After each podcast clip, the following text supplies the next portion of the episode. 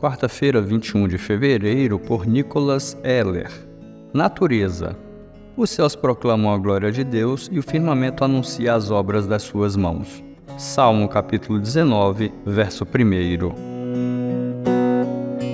Voar ajuda a entender nossa pequenez diante do mundo. Ao entrarmos em um avião, as portas se fecham e a cidade onde moramos, antes tão grande, torna-se um pequeno formigueiro à vista da imensidão do céu. As horas de estrada em um carro são minutos em linha reta. O céu azul e límpido mostra-nos a grandeza do mundo e a imensidão de sua beleza com nuvens e cores que contrastam com o sol. Se tempestuoso, evidencia nossa fragilidade diante da natureza, da força dos ventos e do poder dos raios.